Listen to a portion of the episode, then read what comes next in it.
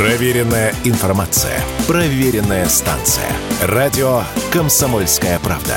15 лет в эфире. Динозавр! Откуда? Ох ты ж божье создание. Пуп земли вроде как есть такой. «Три богатыря» и «Пуп земли» стал самым кассовым мультфильмом в России, заработав более 1 миллиарда рублей. Это первый случай в истории российского кинопроката, когда миллиардный рубеж достигает отечественный анимационный фильм. «Три богатыря» и «Пуп земли» — сказочная комедия. Она рассказывает зрителям о приключениях трех богатырей — Алеши Поповича, Добрыни Никитича и Ильи Муромца, их друзей и возлюбленных. Это уже 12-й фильм из богатырской франшизы, которая началась почти 20 лет назад. Работает! Это первобытные люди, княже. А это друзья. Они нас сейчас сожрут. Давай, давай, княже. Он хочет поздороваться. Дам тебе, дам тебе, дам дам дам. Ой-ой.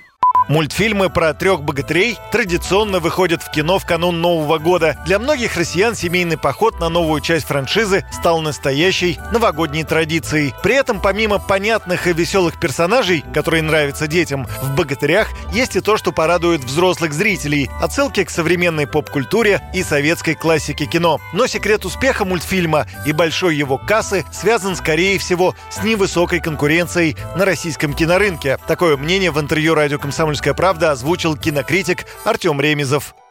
Сейчас из-за того, что нету мейджеров, нету голливудских студий, нету больших блокбастеров, люди немного ограничены в выборе, и поэтому их внимание сосредотачивается на каком-то определенном контенте чуть больше. И я думаю, это как итог того, что мультик, несмотря на то, что параллельно идет и прокат воздуха, и прокат мастера Маргариты, Холоп второй очень много забирает экранов себе. Это не вопрос качества мультика и того, что он как-то, ну, какие-то неожиданные горизонты открывает анимационные. Судя по рейтингам и судя по отзывам зрителей, новые «Три богатыря», они одни из самых слабых во всей этой анимационной франшизе. Поэтому здесь э, хочется говорить не о качестве, а о каком-то холодном расчете. Если бы конкуренция в нашем прокате была бы сильнее, то сборы многих картин, не только трех богатырей, но и каких-то других наших блокбастеров, они были бы намного-намного меньше.